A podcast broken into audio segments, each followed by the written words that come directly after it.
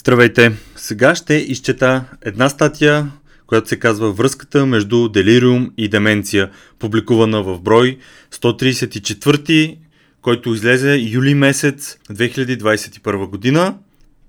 При работата си като лекар в Бостънския медицински център, Сондра Кросби лекува някои от първите хора в нейния регион, заразени с COVID-19. Така че когато тя започва да се чувства зле, миналия април не е никак изненада да разбере, че на свой ред е заразена.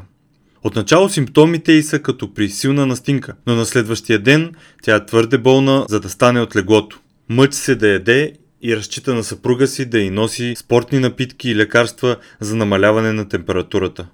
Тогава тя напълно губи представа за времето. Пет дни Кросби лежи в объркана мъгла, неспособна да си спомня дори най-простите неща, като например как да си включи телефона или какъв е адреса й. Тя започва да халюцинира, виждайки гущери по стените си и усещайки отвратителна меризма на влечуги.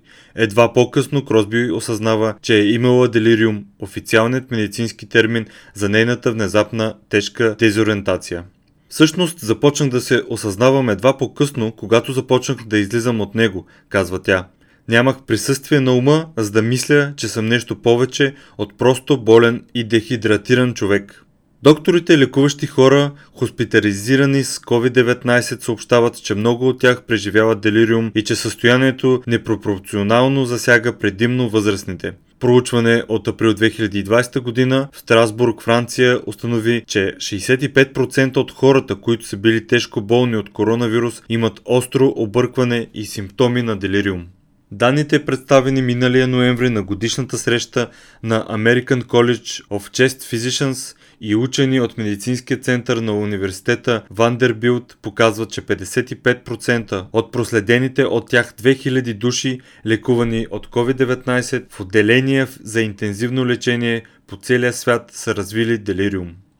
Тези цифри са много по-високи, отколкото лекарите предполагаха. Обикновенно около една трета от хората, които са в критично състояние, развиват делириум, според метаанализ от 2015 година. Делириумът е толкова често срещан при COVID-19, че някои изследователи предлагат да го обявят официално за един от диагностичните критерии на заболяването. Пандемията предизвика интереса на лекарите към състоянието, казва Шаран Инуи, гериатър от Института по стареенето на медицинското училище в Харвард, която изучава делириум повече от 30 години. Тъй като лекуващите доктори се сблъскват с непосредствените реалности на объркване и вълнение в отделенията си, Инуи и други изследователи са загрижени за бъдещето. През последното десетилетие дългосрочни проучвания разкриха, че единичен епизод на делириум може да увеличи риска от развитие на деменция години по-късно и да ускори темповете на когнитивен спад при тези, които вече са в такова състояние. Вярно е и обратното. Наличието на деменция прави вероятността за развитие на делириум по-голяма. Набор от прости стъпки, като например осигуряване на присъствие на член на семейството, който да помогне на хората да се съвземат и ориентират, може да намали частотата на делириум с 40%, но лекарите все още се борят да въведат тази практика в отделенията на COVID-19. Връзките между делириума и деменцията са трудни за разплитане. Изследователите трябва да следят пациентите в продължение на години, за да получат резултати. Приливът на хора с делириум, предизвикан от пандемията, е насочил вниманието към това състояние и е представил на учените уникалната възможност да проследят пациентите и да определят дали и как делириумът може да повлия на дългосрочната когнитивност. Изследователите стартираха няколко проучвания за изследване на дългосрочните новокогнитивни въздействия на COVID-19, включително деменция. Ино и колегите й се надяват, че тази работа ще им позволи да изследват връзките между двете състояния в реално време. Според Катрис Прайс, невропсихолог от Университета на Флорида, разпространението на COVID-19 подчерта разминаването на границите между делириум и деменция, особено при повечето възрастни хора сред нашето население, казва тя. Пренебрегвано състояние – Интересът на Инуи към делириума започва, когато тя получава първата си работа като лекар по вътрешни болести в болница за ветерани в Канектикът през 1985 година. През първия си месец там тя лекува над 40 души при различни състояния.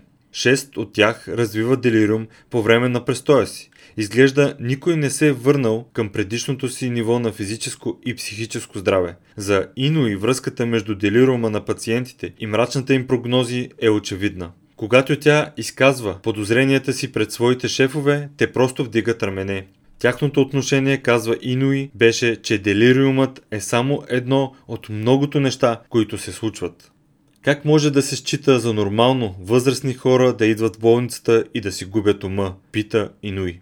Отговорът на този въпрос според нея ще бъде един от най-трудните битки в кариерата й. Нейната работа показва, че делириумът възниква, когато няколко стресови фактора се съчетаят предварително съществуващи уязвимости като хронично заболяване или когнитивно увреждане могат да се комбинират с ускоряващи фактори, включително хирургия, анестезия или неопределима инфекция, за да причинят внезапна поява на объркване, дезориентация и затруднения с вниманието, особено при възрастни хора. Делириумът лесно възниква, когато мозъкът не е в състояние да компенсира стресова ситуация, обяснява Тино Емануел Полини, невролог от фундация Годжи Ченчи в Милано, Италия. Изследователите смятат, че основните биологични причини за възпаление и дисбаланс в невротрансмитерите като допамин и ацетулхолин. Нарастващият клетъчен опит на Инуи я научи, че независимо от това, което ускорява делирума, около 70% от хората с симптоми в крайна сметка се възстановяват напълно. При 30%, които не успяват обаче, епизодът на делириум прогнозира нисходяща спирала за период от месеци, която води до дълбоко когнитивно увреждане, дори до симптоми на деменция. По официалните проучвания засилиха връзката в различна степен. Инуи изследва група от 560 души на 70 или повече години, които са били подложени на операция и вижда, че когнитивният спад през следващите 36 месеца е три пъти по-бърз при тези, които са развили делириум, отколкото при тези, които нямат заболяване. Мета-анализ от 2020 година на 23 проучвания показва, че делириумът по време на болничния престой е свързан с 2,3 пъти по-големи шансове за развитие на деменция. А работата на екип от бразилски учени показва, че в групата от 309 души на средна възраст от 78 години, 32% от тези, които са развили делириум в болница, са прогресирали до деменция, в сравнение с едва 16% от тези, които не са в делириум. Нещо повече, колкото по-дълго човек е в делириум, толкова по-голям е риска от последващо когнитивно увреждане. Според проучване от 2013 година на психолога Джеймс Джаксън от университета Вандербилт и неговите колеги, Работата на Инуи, Джаксън и други изследователи установи, че е вярно и обратното. Дори при не толкова възрастни, съществуващите симптоми на деменция увеличават шансовете за развитие на делириум. Причини за смущаване. Учените все още не са единодушни дали връзката между делириум и деменция е силна само при онези, които така или иначе биха развили деменция, или делириумът увеличава риска от когнитивен спад дори при лица, които не са подразположени към него нито могат да кажат какво е делириумът, който може да провокира деменция. Ако изследователите биха могли да идентифицират тези връзки, тогава може би биха могли да предотвратят прерастващото на делириума в деменция. Ние изобщо не разбираме механизмите на делириума. Наистина не ги разбираме и няма успешно управление на делириума от фармацевтична гледна точка, казва Прайс. Учените са разработили три хипотези, за да обяснят как делирумът може да провокира деменция. Една линия на мислене твърди, че натрупване на токсични клетъчни отпадъци в мозъка може да причини краткосрочен делириум и да доведе до по-дълготрайно увреждане. Тялото обикновено изчиства тези молекулни отпадъци чрез кръвообращението и глимфатичната система, която представлява мрежа от канали, пълни с цереброспирална течност.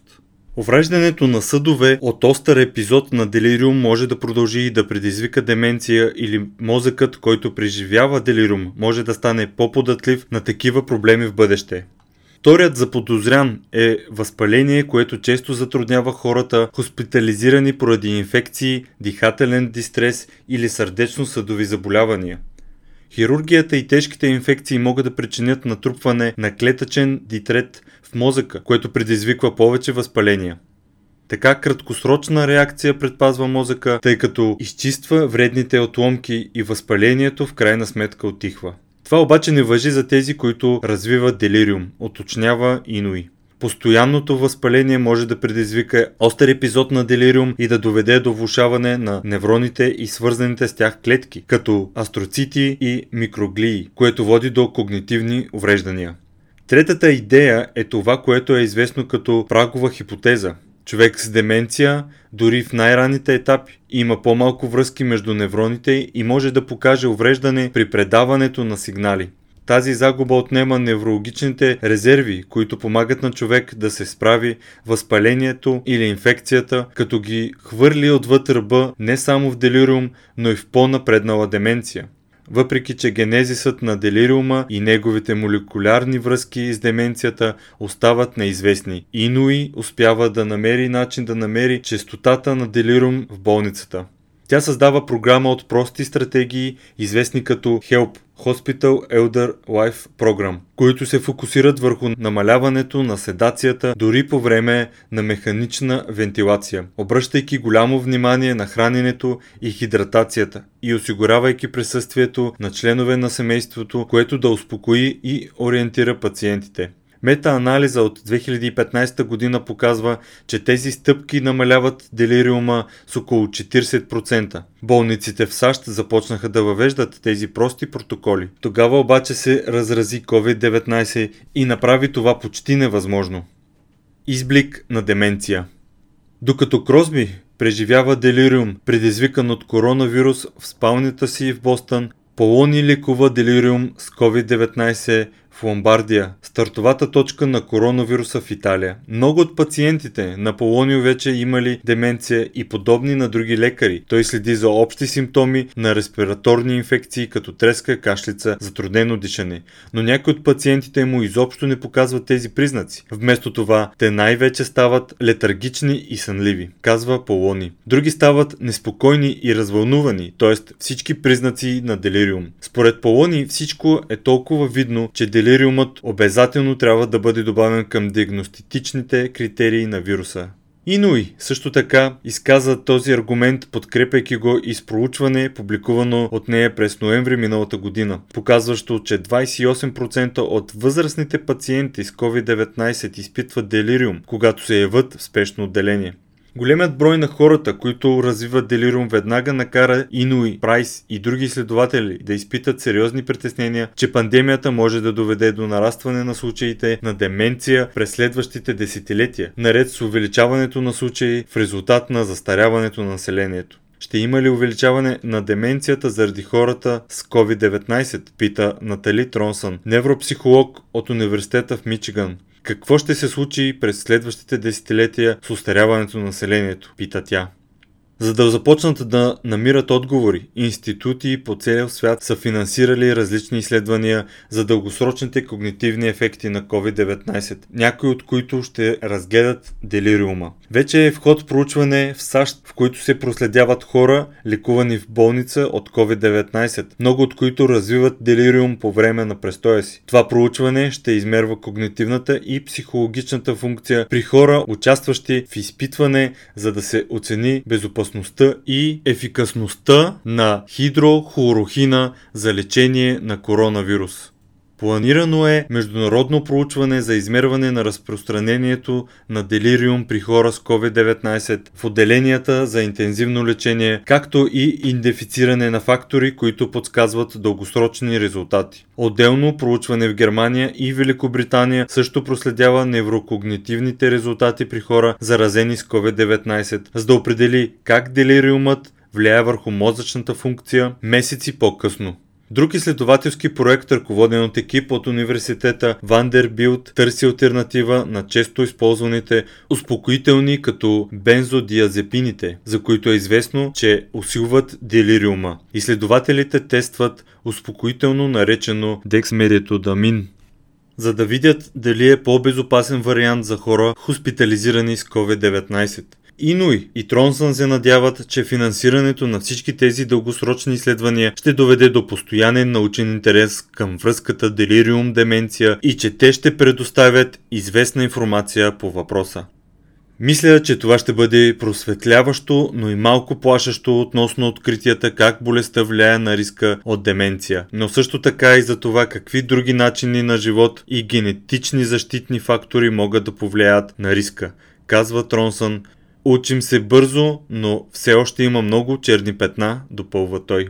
Източник Scientific American, текста подготви Радослав Тодоров, Публикуван е в списание Българска наука, брой 134. Текста изчете аз, Петър Теодосиев. Редакцията на аудиото за подкаста направи Софи Панчос.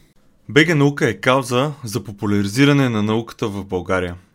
Вече повече от 15 години даваме гласност на науката в България, като издаваме онлайн списание Българска наука и публикуваме материали в сайта наука.бг където можете да намерите много статии с научни новини, поднесени на разбираем език, интервюта с видни учени, видеоматериали и дискусии, аудио подкаст, епизоди и разбира се, броеве на самото онлайн списание.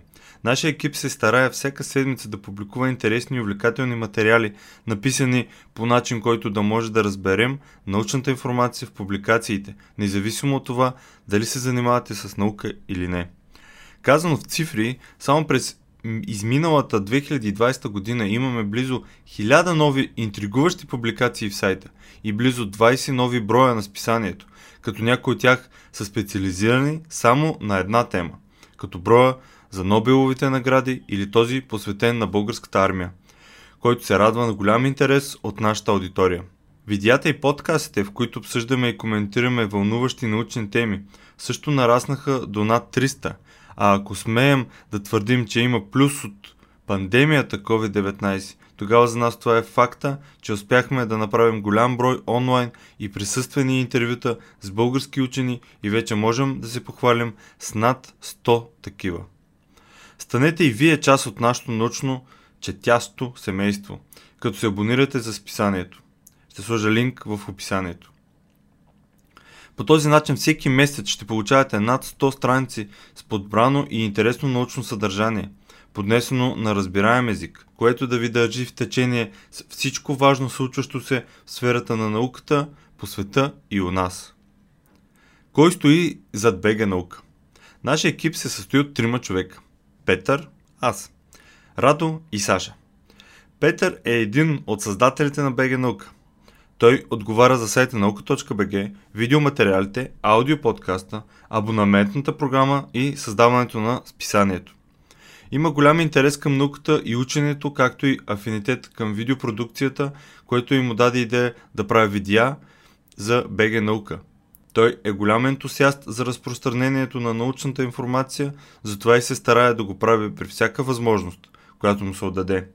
Понякога в ентусиазма си да сподели нещо избързва и допуска правописни грешки, та ако нещо такова ви хване окото, значи той нещо е объркал, докато добронамерено е бързал да го сподели с всички.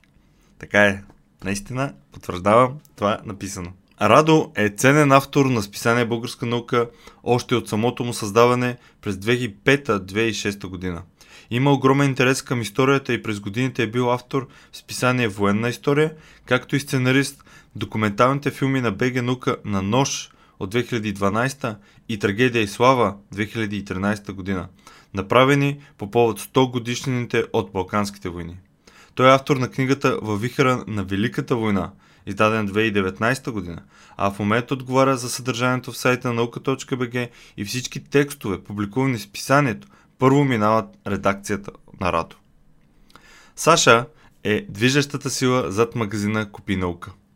Купинаука.com Това означава, че тя се грижи и подбира кои продукти да се предлагат в магазина, винаги е на линия за почитателите му в социалните мрежи, създава снимков материал на продуктите, отговаря за рекламите и се грижи всичко да върви гладко в процеса на изпращане на поръчките.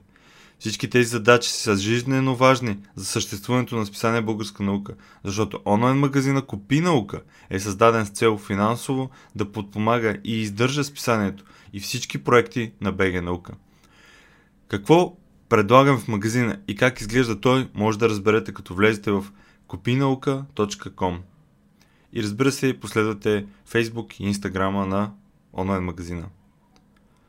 Благодаря, че изслушахте това и ще се радвам да се абонирате, да видите списанието, да видите онлайн магазина и вярвам, че не едно, а много от нещата ще ви харесат. Благодаря и до нови срещи! Европейската нощ на учените 2021 година е събитие, което ще покаже на малки и големи красотата на науката чрез различни събития, както онлайн, така и на живо в градовете София, Пловдив, Стара Загора, Русе, Варна, Бургас, Шумен, Велико Търново, Хасково и Ямбол. Проект Катрио 5 се финансира от Европейския съюз по програма Дейности Мария Складлоска Кюри. Вижте повече на наука.бг наклонена черта Нощ 2021 година.